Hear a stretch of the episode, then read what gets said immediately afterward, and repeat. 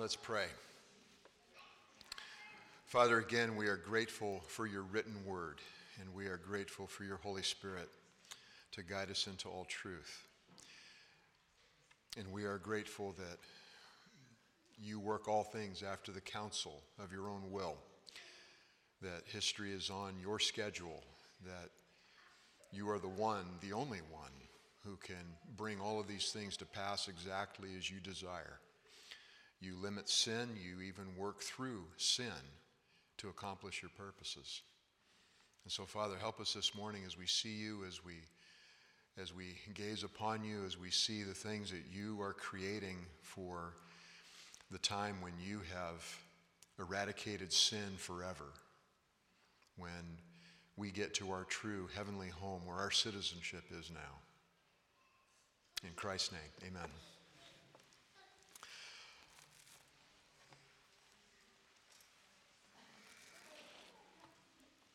When people think of heaven, when you think of heaven now, uh, we, we refer to uh, those who die in the faith go to heaven.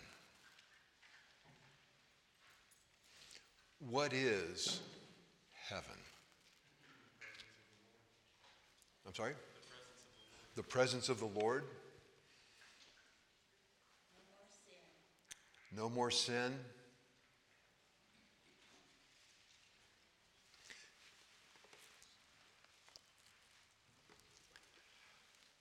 In chapters 21 and 22, we get to get a glimpse, a small glimpse, of what heaven looks like. Now, the descriptions that we have in chapters 21 and 22 are mostly about the New Jerusalem. Now, we talked about that a little bit last week. What is the New Jerusalem, and how do we relate to the New Jerusalem?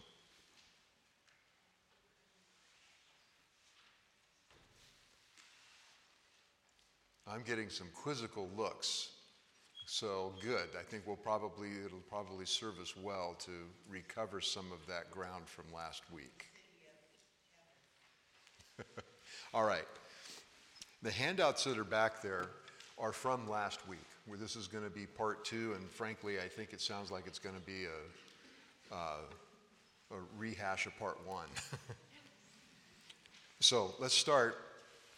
Remember that starting at chapter 19 through the end of the book is a vision that John has.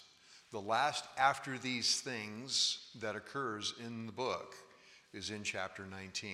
And so everything that's happening past that is basically one continuous vision. And so he sees the events of chapter 19, which is um, the return of Christ. That is the second coming.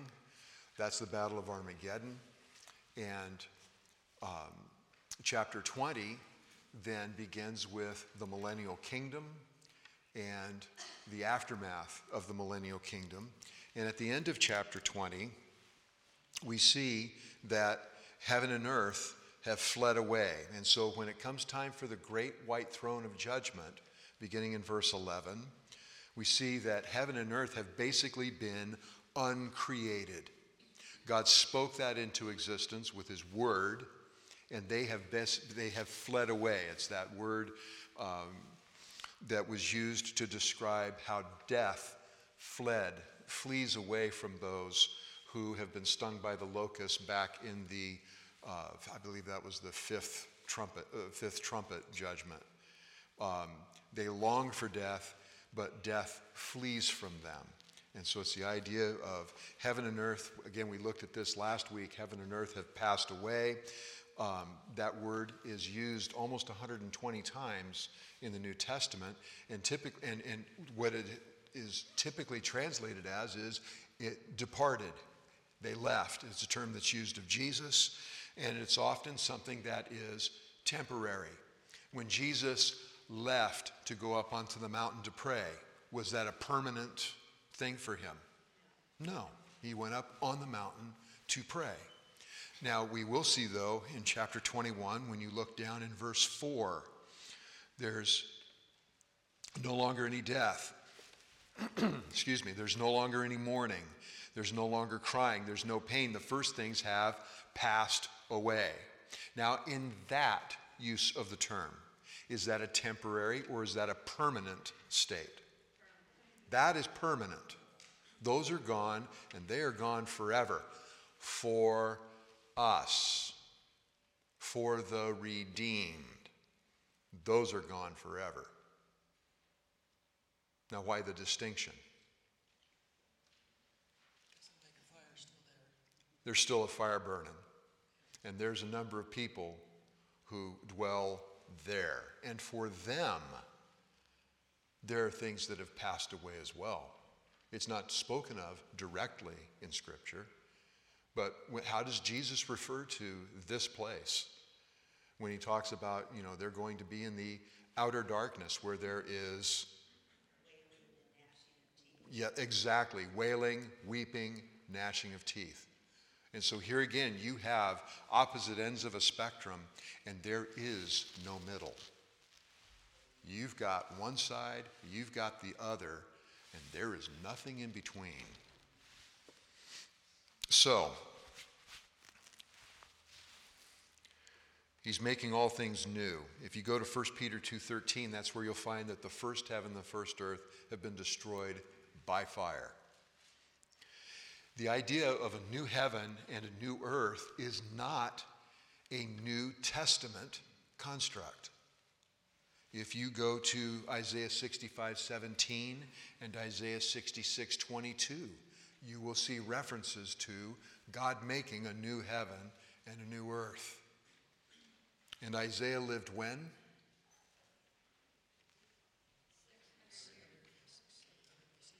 So Isaiah is living during the time of Assyria coming and conquering the northern kingdom. And that occurred in what year? Earlier than that. The northern kingdom. Northern kingdom is conquered in 722 BC. The 605 and the 597 and the 586 is the southern kingdom, and that's by Babylon, right?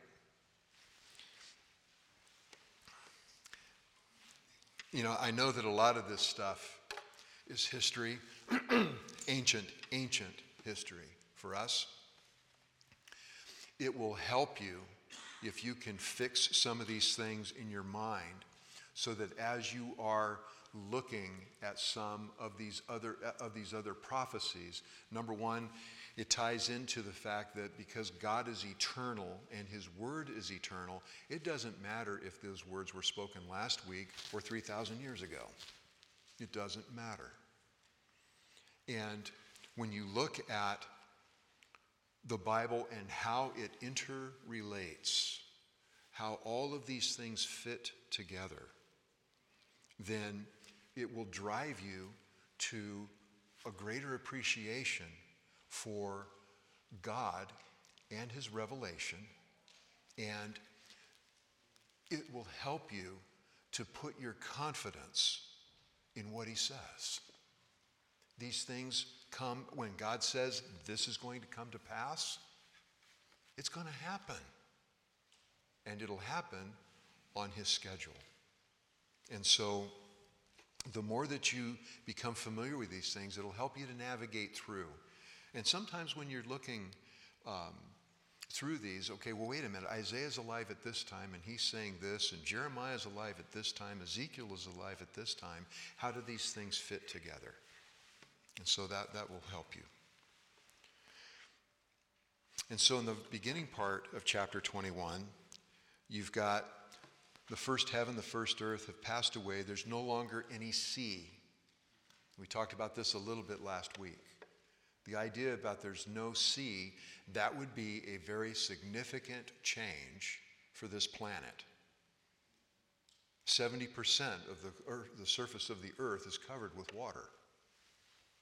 And some of those waters are pretty big. Have you ever flown across the Atlantic? It takes a while, right? And that's nothing compared to going across the Pacific.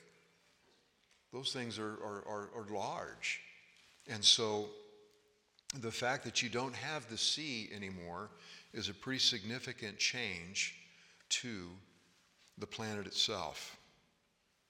The big difference is that whereas in the past, God has tabernacled with men, right? Where has God tabernacled with men? There's the temple in Jerusalem. Go back a little bit. You had the tabernacle, where you know where the word actually comes from. The tabernacle was a what? It was a tent. So God is literally tenting with his people then. Now there was evidence that God was present with them. And what was that evidence? You had the fire by night, you had the cloud by day. You had the Shekinah glory that filled uh, not only the, te- you, you had the Shekinah filling the temple. Now, s- filling the temple specifically where? In the Holy of Holies. And so here you have the Holy of Holies, and even then, inside the Holy of Holies, you had a piece of furniture, a very specific piece of furniture, and that was called the, the Ark of the Covenant. And the Ark of the Covenant has got two cherubim, and their wings extend in toward each other. And what was that referred to there that was on the top of the ark between the wings of the cherubim? That's the mercy seat. And that was the presence of God with his people. Now, who could see God?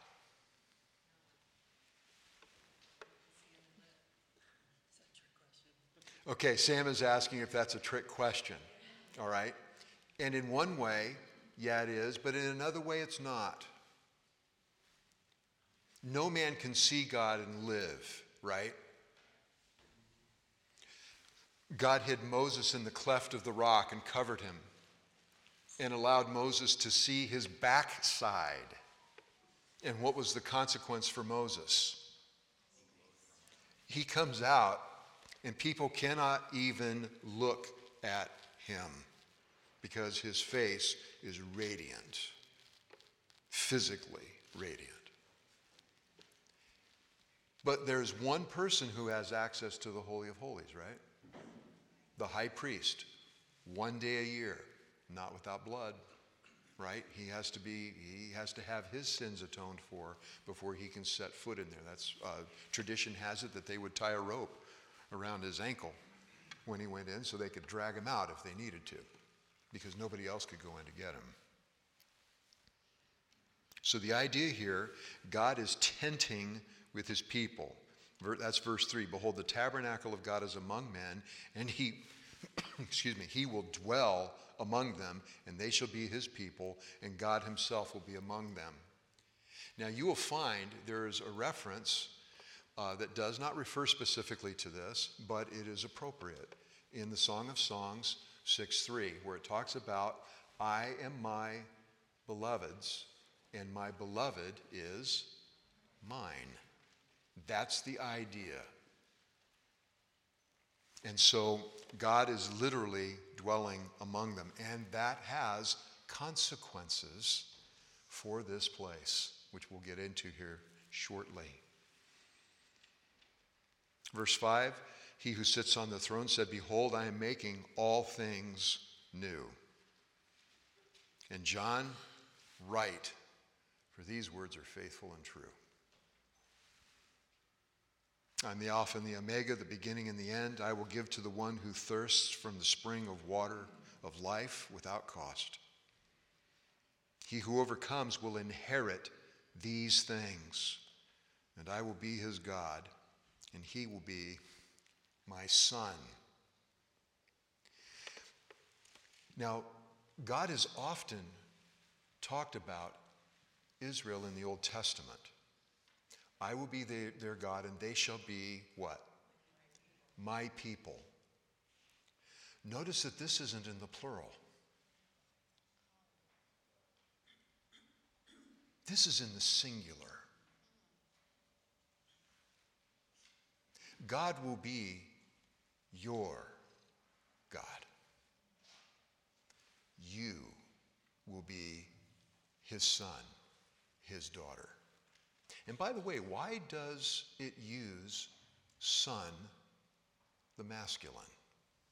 Is that a slam on you ladies? Okay, so it's universal. Look, in the Old Testament, who had the, uh, the, the better side of it? Men or women? Men did. There's no second class in heaven. The, the, benefic- the, the benefits of those who inherit, exactly the same. And so you may be a woman, but what do you, you may be a daughter, but what do you possess? You possess the exact same inheritance as a son. No distinction. But again, God is your God. You are his child.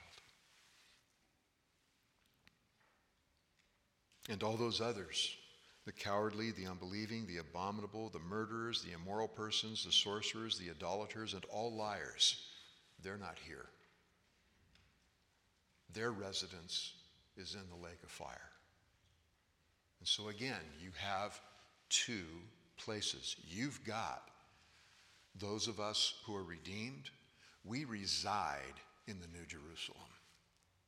If you were to write out your address, it may have a particular street number, but the city is the New Jerusalem.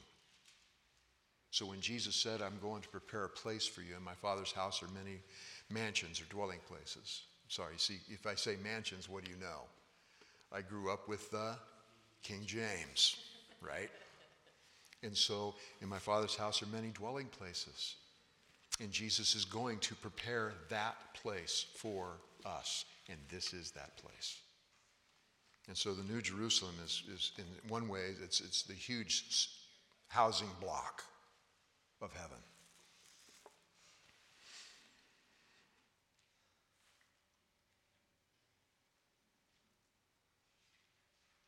And then verse 9 Then one of the seven angels who had the seven bowls full of the seven last plagues came and spoke with me, saying, Come here, and I will show you the bride, the wife of the Lamb. Now it's interesting because he says, I'm going to show you the bride, the wife of the Lamb. And going to verse 10, and he carried me away in the Spirit to a great and high mountain, and he showed me the holy city, Jerusalem, coming down out of heaven from God. So the city is the wife of the Lamb?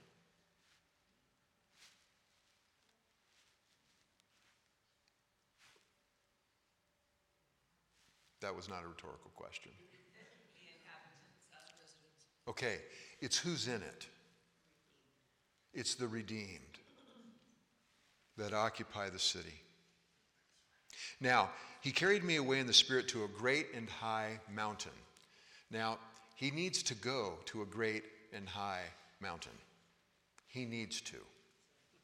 Because otherwise, he'll never be able to have a good perspective of this place that's coming down out of heaven from God. Because this place is massive. It is utterly massive. This place having the glory of God, her brilliance was like a very costly stone, as a stone of crystal clear jasper. It had a great and high wall with 12 gates, and at the 12 gates, 12 angels, and names were written on them, which are the names of the 12 tribes of the sons of Israel. There were three gates on the east, three gates on the north, three gates on the south, three gates on the west. And the wall of the city had 12 foundation stones, and on them were the 12 names of the 12 apostles of the Lamb. And so, this idea here of crystal clear jasper,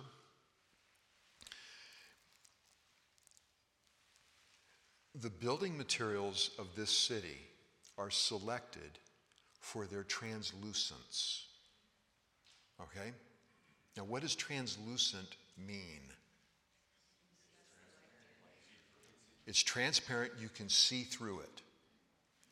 Now, being able to see through it is our perspective. Heaven, the New Jerusalem, is a huge lamp. Because it's not about us being able to see through it, it is about the glory of God that is inside of it that comes out. That's the picture, Gunnar. Correct. Because literally trans through lucent light, right? So the, the idea here, the idea is that God inside this city not just illuminates the city, he illuminates everything around it. And so when we read these materials, be thinking of, have that picture in your mind. Because as you read, we see a lot of this to where it's, it's, it's like clear glass. Catherine, Kathleen.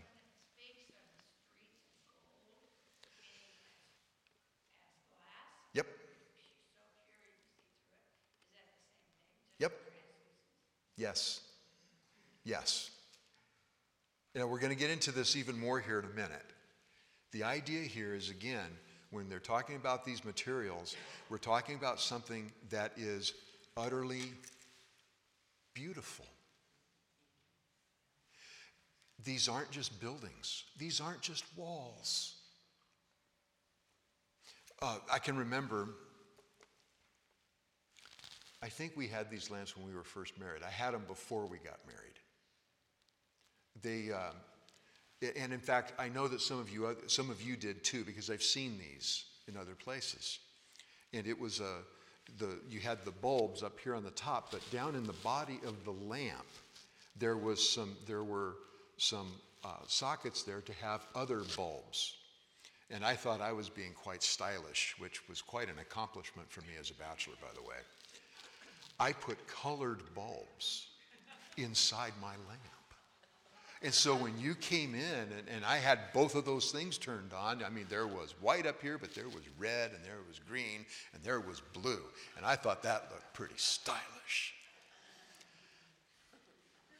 Now take that and multiply it by a few gazillion.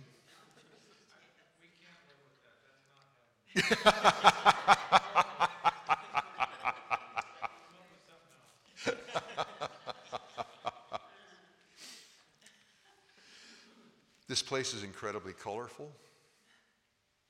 It is incredibly pure. Because again, the idea of being able to have light passing through something is a demonstration of what about that material? It's pure. There's no opaqueness to it. And so that's the idea here. As, as, so keep that thought in your mind that you can, you can bypass the lamp and, and go to that. Jeff, Sir. no polarized sunglasses will be necessary Okay. to see in that light. That our eyes are going to be amazing. Sam is making the comment you don't need any polarized glasses. There.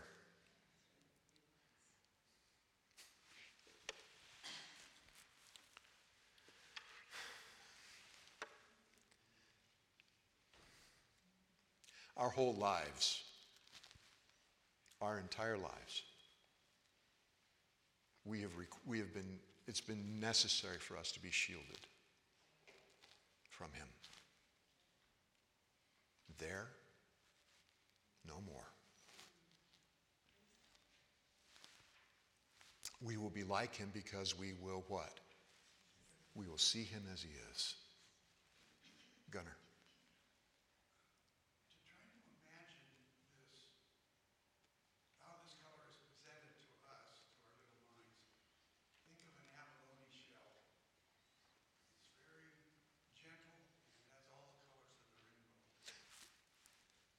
So the comment is, you know, think of an abalone. You've got the colors of the rainbow in there. We're going to get to that here when it starts actually talking about the building materials themselves. That same concept. Um, so here you have now. So here, when they talk about the city, it's coming down out of heaven from God. Is this a temporary type of place? How would you know if it's temporary or mobile? It's got a foundation spoken by a contractor. And he's right. He's right. There's a foundation, there's walls, there's gates. Now, when you talk about a foundation and walls and gates, why were those necessary in a city in the first century? That's protection, that's security. In fact, in the Old Jerusalem, you had gates on the city, and what would happen at night? You close the gates so that you're not in danger, you're secured. There was a watchman on the walls. You had gates that were closed to provide you security. And so here you have a city that has gates and walls and these foundation stones. Now, the wall of the city had 12 foundation stones. And what is unique about these foundation stones? There's something written. That's right. So, the foundation of the walls, those stones bear the names of the 12 apostles.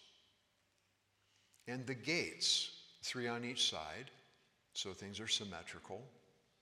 Those gates also bear something. What do they bear? They bear the names of the tribes of Israel.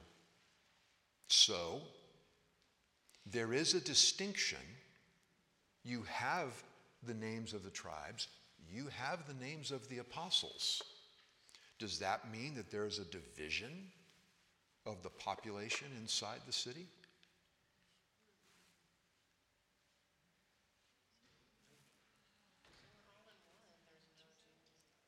Okay, so Susie is saying, wait a minute, they're all one. There's no distinction between Jew and Greek, right? There's no distinction between male and female. So again, it's recognizing how God has worked in time. And at the end of the day, what he accomplishes is a group of people that are the redeemed. Now, hold, Sorry, this might be a weird question. It of the twelve names of the, the apostles, Mm-hmm. so that's the disciples? okay, so the question, That, who's filling in for the, all right, the question is, and it's a legitimate question. Okay, it's got 12 apostles. Which 12? Are we talking about the 12? Well, there's a problem now, isn't there? Because one of the 12 was a traitor. And I don't think that Judas gets a foundation stone in heaven because Judas isn't there. Right? What did Jesus say about the one who would betray him? Better that he wasn't even born. So, who's the 12th? I don't know. Oh, see, so you have Matthias and you have Paul are the two that are most commonly suggested. Paul, because he was the one who was born out of time. Matthias, because he was the one who was selected by the remaining 11 after the demise of Judas Iscariot. And so, which 12? I don't know. It's like the 12 throne, it's like the 24 thrones. Who's on the 24 thrones? I, beats me. You know, God knows, but that's not given for us because that part isn't important. We don't need to know those, those, those names at this point.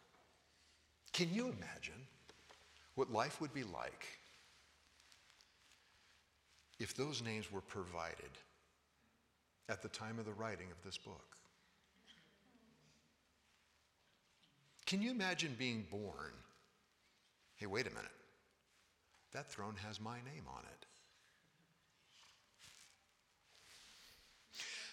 So, now let's take that and flip it for a minute. How ought you to live? You ought to live as if your name is on one of them. Okay? You should live that way. And quite, quite frankly, for each one of us, we ought not be living that way just because our name might be written there. We ought to be living that way because the one who redeemed us is worthy of it, right? Yeah. The, the point, you know, we have his name on our forehead.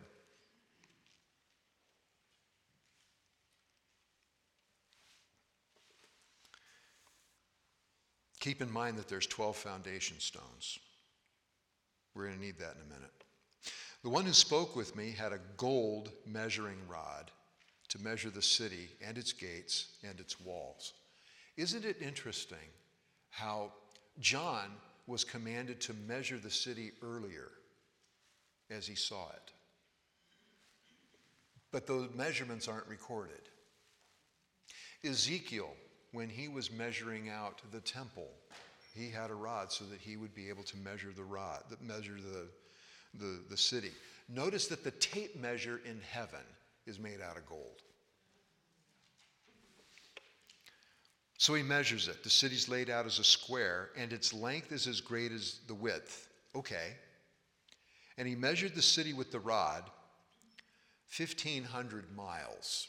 Now, in the original, that is listed out as 12,000 stadia. Now, I know that stadia is on the tip of your tongue. I know that you contractors use stadia when you're going through to, to do your measurements. When you're laying out a, a pad to pour for concrete, it's okay, I know how many stadia this is. Keep in mind, eight stadia made up a Roman mile. So take 12,000 and divide it by 8, and you get 1,500.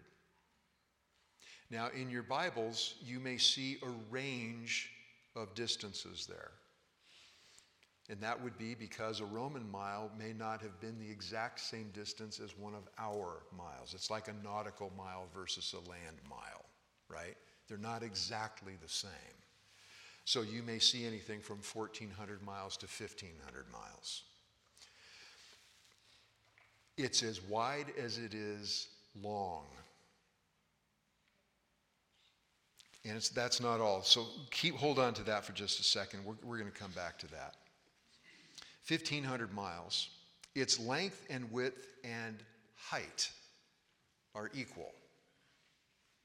So 1,500 miles that way, I'm going to stand at a corner. 1,500 miles that way, 1,500 miles that way and 1,500 miles that way. Now, there's discussion that, well, is he talking about a cube or is he talking about a pyramid? Okay. Personally, I lean toward the cube. When you talk about pyramids, where was the first pyramid recorded in the Bible? Okay, I'm hearing Babylon. Babylon or Babel? Babel, right. So the, the, the, original pyramid was a ziggurat. And the idea, what was the purpose of the ziggurat? We're going to build this building, we're going to build it up to heaven, and basically we're taking over. We're invading with a building project. So, personally, I think it's a cube.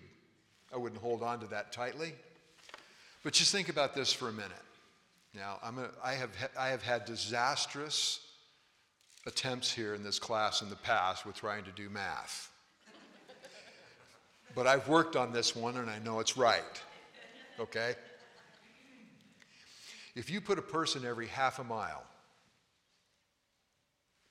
every half mile, so that's 3,000 this way, 3,000 that way and 3,000 that way, there's room for 27 billion people. That is with a B. in this city, and your nearest neighbor is a half mile away. This place is huge. How huge, you ask? I'm glad you asked that question. So if you start on the West Coast and you start going east, you take a line running north south through Houston, Texas, from the Gulf of Mexico all the way up to the Canadian border. And you draw that into a square, which means you're going to get part of northern Mexico.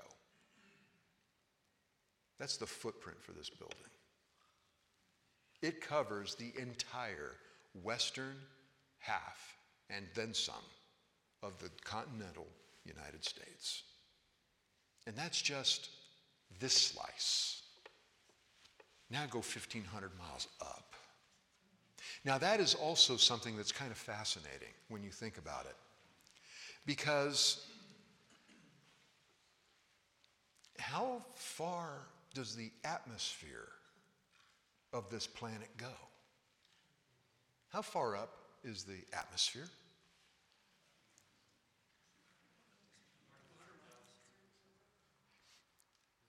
Generally speaking, I, I actually did some research on this too. 100 miles, first of all, once you get above 120,000 feet, you're basically up into the, the beginnings of space.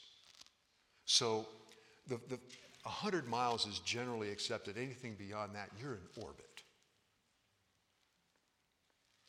100 miles. Now keep going for a while because that's how big this place is. So you can see that things are a little different in the new heaven and the new earth than the one that we have here. This place is massive. He measured its wall 72 yards, according to human measurements, which are also angelic measurements. That's good to know that uh, we're not going to have a metric system versus a standard system problem. There's a question as to whether or not that's talking about the height of the wall or the thickness of the wall. In either case. Okay, so by the way, when they talk about,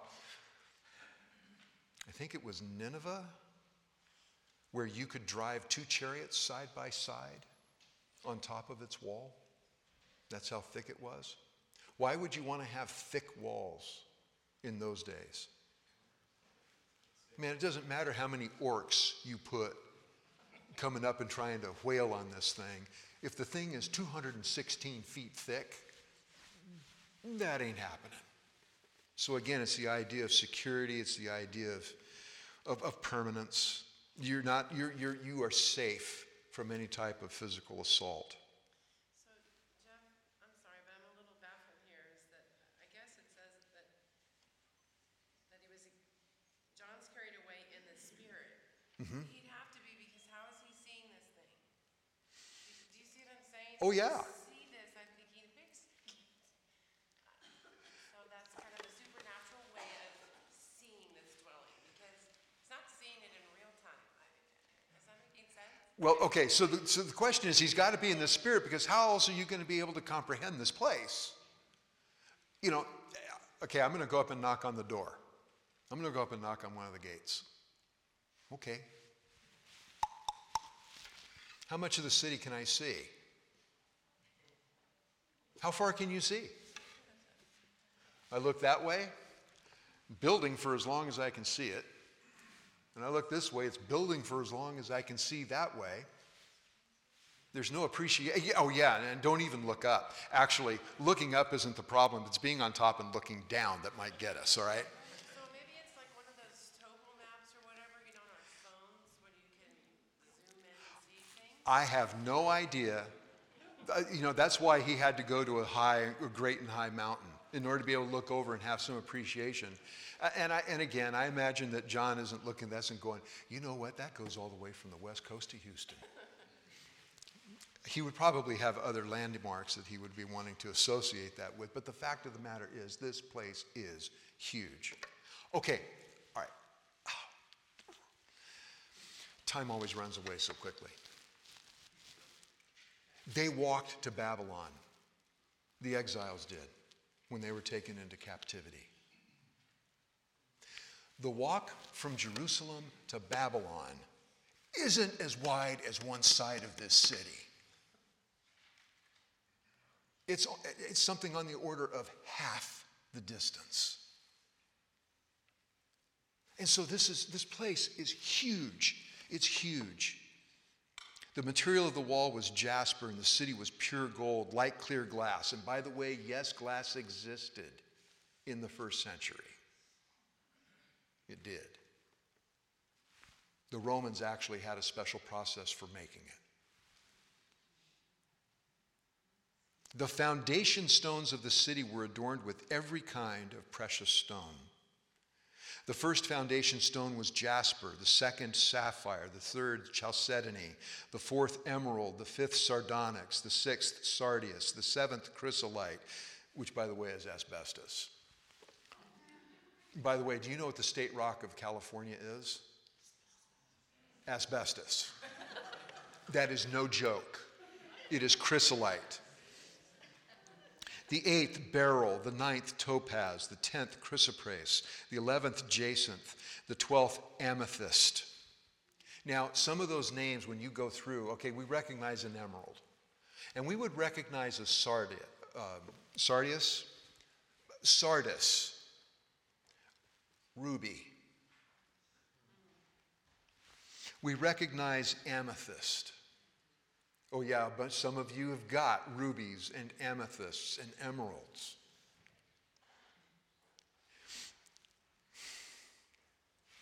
Basically, what it's getting at, you've got Roy G. Biv. Do you know what I'm talking about when I say Roy G. Biv?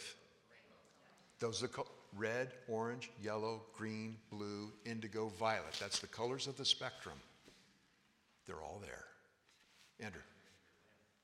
Yeah, it reminds me of my lamp. Exactly. That's why I pulled that out. If I still had that lamp, I'd bring it out here and I'd plug it in.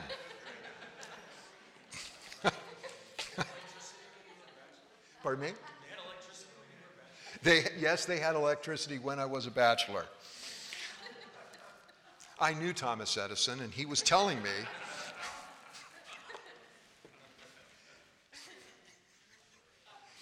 The emphasis here is on beauty.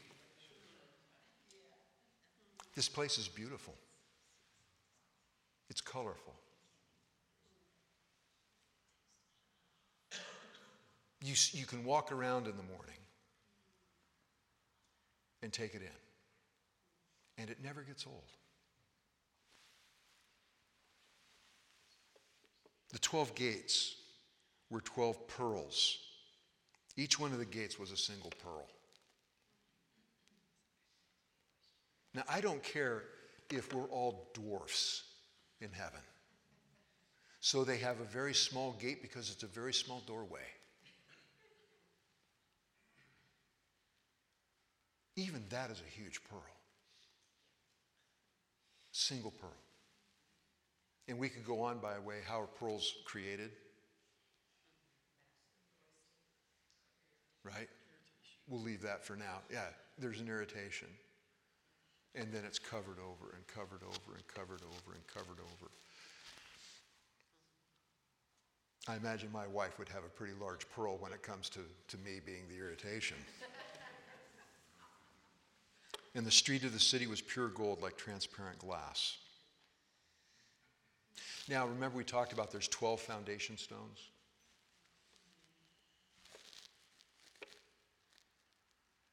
There's a 6,000 mile perimeter of this city.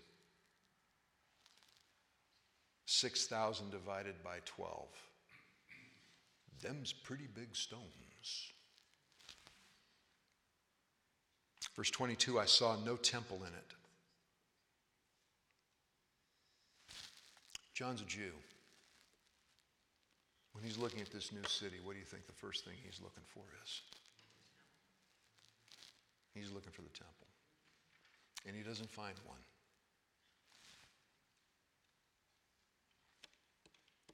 For the Lord God the Almighty and the Lamb are its temple.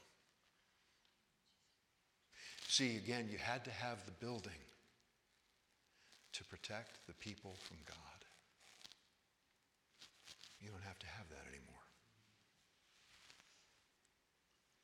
And the city has no need of the sun or of the moon to shine on it, for the glory of God has illumined it, and its lamp is the Lamb. Now it's interesting. It doesn't actually say there's no sun and no moon. He's specific where he says the city doesn't need it. Yet, verse 24 the nations will walk by its light, and the kings of the earth will bring their glory into it. In the daytime, for there will be no night there. Again, because the city is illumined by the glory of God. Does the glory of God ever go out? No. It is perpetually daytime. Alaska on steroids. Because there's no opposite cycle. It's light all the time. This idea about the nations will walk by its light and the kings of the earth will bring their glory into it. Probably the best way to understand that, every nation is represented here, right?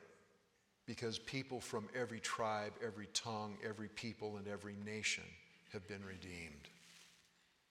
And anything that they would have that is worthy of praise is here. They've brought it here. Not because of its glory, but because of their obedience and their submission to the Lamb. Gunnar, is your hand up? Um, the Garden, the Garden of Eden is closed up back in Genesis. And I, everything you have available will be a huge garden or many gardens, many green mansions. In other words, people love gardens. God loved the garden. Um, But it's not really spelled out very much in this cube. So the, the comment is, is that the Garden of Eden was closed up because of man's sin, the fall, back in Genesis. And uh, God loves gardens, and you know, there's probably, I imagine that there's going to be stuff like that here. Because what are we going to be doing? Are we going to be lounging on clouds with our halo and a harp? I hope it's a harp instead of an accordion. Is that what eternity is going to be like? Yeah, Brian's pointing down because that's where the accordions are. Is that what heaven is like? Perpetual laziness? When God created man, what did he create man to do? Made him to work. Work is not a product of the fall. The sweat part is the unpleasantness of having to, to toil by the sweat of your brow. That is part of the curse. That's a result of the fall. Can you imagine what it's like to be able to go forever to work and you're whistling while you go because it's contentful? It's satisfying. Forever.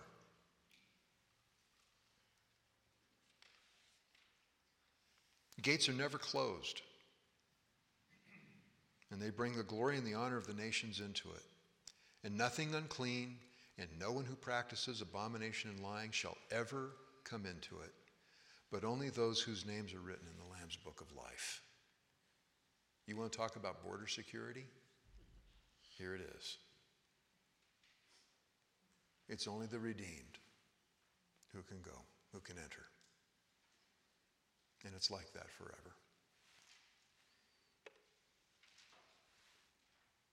There's not even a hint.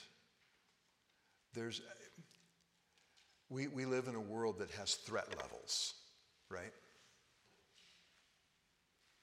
And you, all, you realize that we never live in a world that has a zero threat level.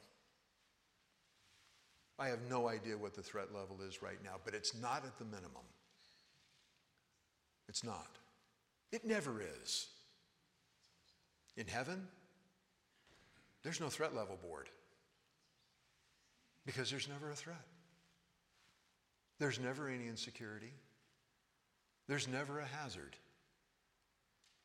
There's no evacuations for the fire that's threatening your home. There's no need for security on the streets because there's no danger in the streets. When I was a kid, I was able to walk to school with no threat at all. And it's like that here everywhere. Because sin can never enter. I wanted to do something a little different this morning, but I don't have time. Maybe next week. Um, Sam asked a question last week, and I vapor locked on the answer. And I babbled something. And I did, you know what? We'll, we'll just take a second. We're going to set the stage for next week, all right? Because I want to do this next week. And especially now, we've had a chance to go through this book. And we'll take what we have learned from this book, and we're going to use that to work through another passage in the New Testament that is not necessarily an easy passage, but now that we've had a chance to go through all of this, that will help us. So flip back in your, in your Bibles to Matthew chapter 25.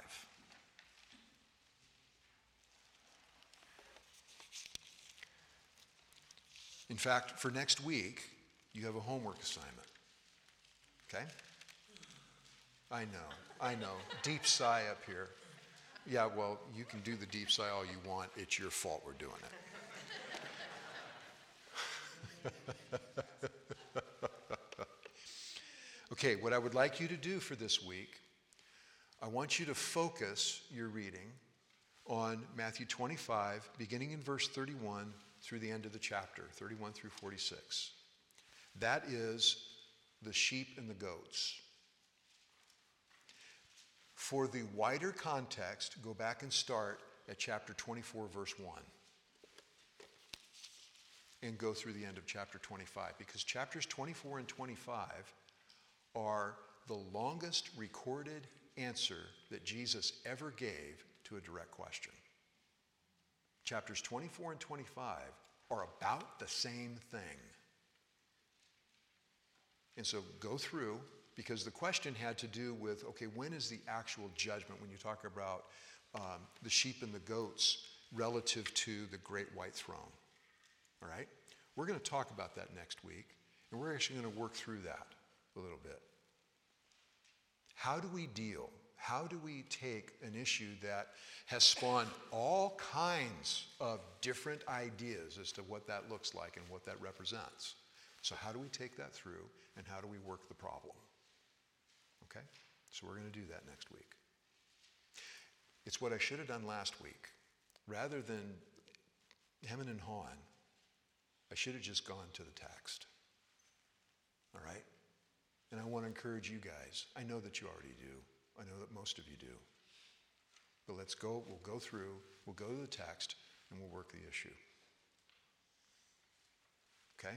So, be very, very familiar with the sheep and the goats, but also be familiar with 24 and 25. Okay?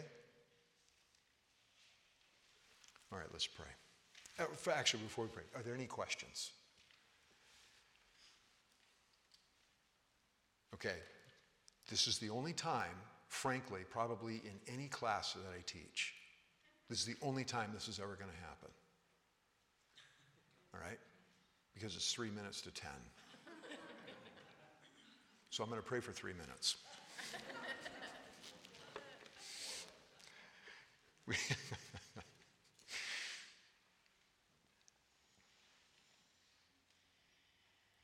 Father, what a blessing to be able to, to read this passage, this chapter, to get a glimpse into what it is that you've made that'll be our eternal home, our eternal dwelling place.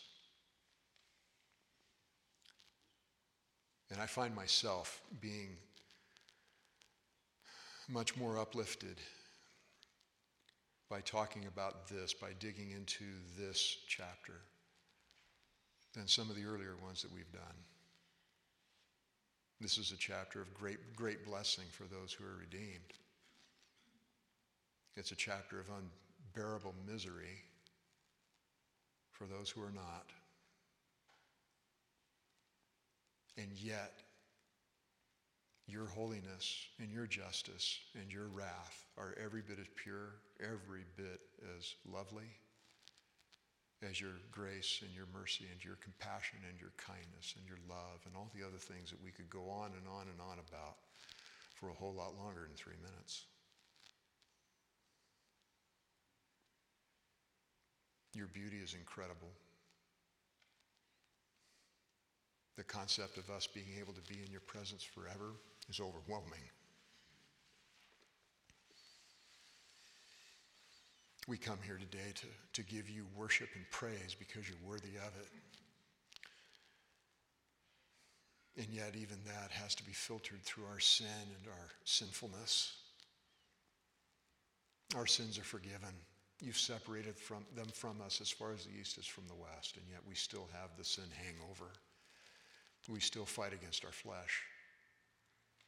That's a, that's a moment by moment battle. How we long for the day where that will be gone forever and we'll be able to offer you the, the praise from our lips that'll be pure as it ought to be. We will experience you in a way that we've never known. And as the song says, even 10,000 years from now, we won't have even begun to plumb the depths of your character.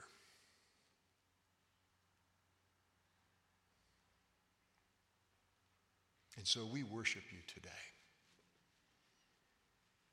We recognize how small we are and how big you are. And we acknowledge that you are master over all, that you're master over everything. You are the one who accomplishes all things according to the counsel of your will. And everything falls into that. In all the circumstances of our lives, we see your hand at work. Father, help us to come to the point where we see that more quickly. That we would not chafe, that we would not be so quick to go counter to how you would have us to respond. Father, help us to, to be so consumed with you and with the knowledge of your sovereignty that our first reaction would be when we encounter difficulty, when we encounter trouble, any type of resistance, that we would know that that is from your hand, and that regardless of what it is, you also give us the grace because your grace is sufficient. Father, thank you that today we, we can't, we don't need to look for how we can just scrape by. We can rejoice because you give us the ability to be an overwhelmingly conqueror through him who loved us. And so, Lord Jesus, we thank you that you humbled yourself as, as we've been studying in Philippians. You became like us. You lived as us. You fulfilled God's law in every point. You suffered every temptation that we do, yet without sin. You're able to come to our aid because you know, not just because you know everything, because you've experienced it. You know how to care for those who are in temptation. And Lord Jesus, we are grateful to you that you are the example of humility, but also of endurance, of faithfulness, of truthfulness. Father, Lord Jesus, help us to model you in that way. Thank you that you give us your Holy Spirit inside of us to guide us into all truth, to help us to know how to act in such a way that, that we are responding in a godly fashion. And Father, we're grateful to you because you conceived all of these things. This is all your plan. Nothing's out of order. There's no rogue molecules. There's no there's nothing that's off the rails. And so we worship you this morning, the triune God. We love you. We're thankful. We're grateful. Help us to demonstrate our gratitude in devotion and obedience.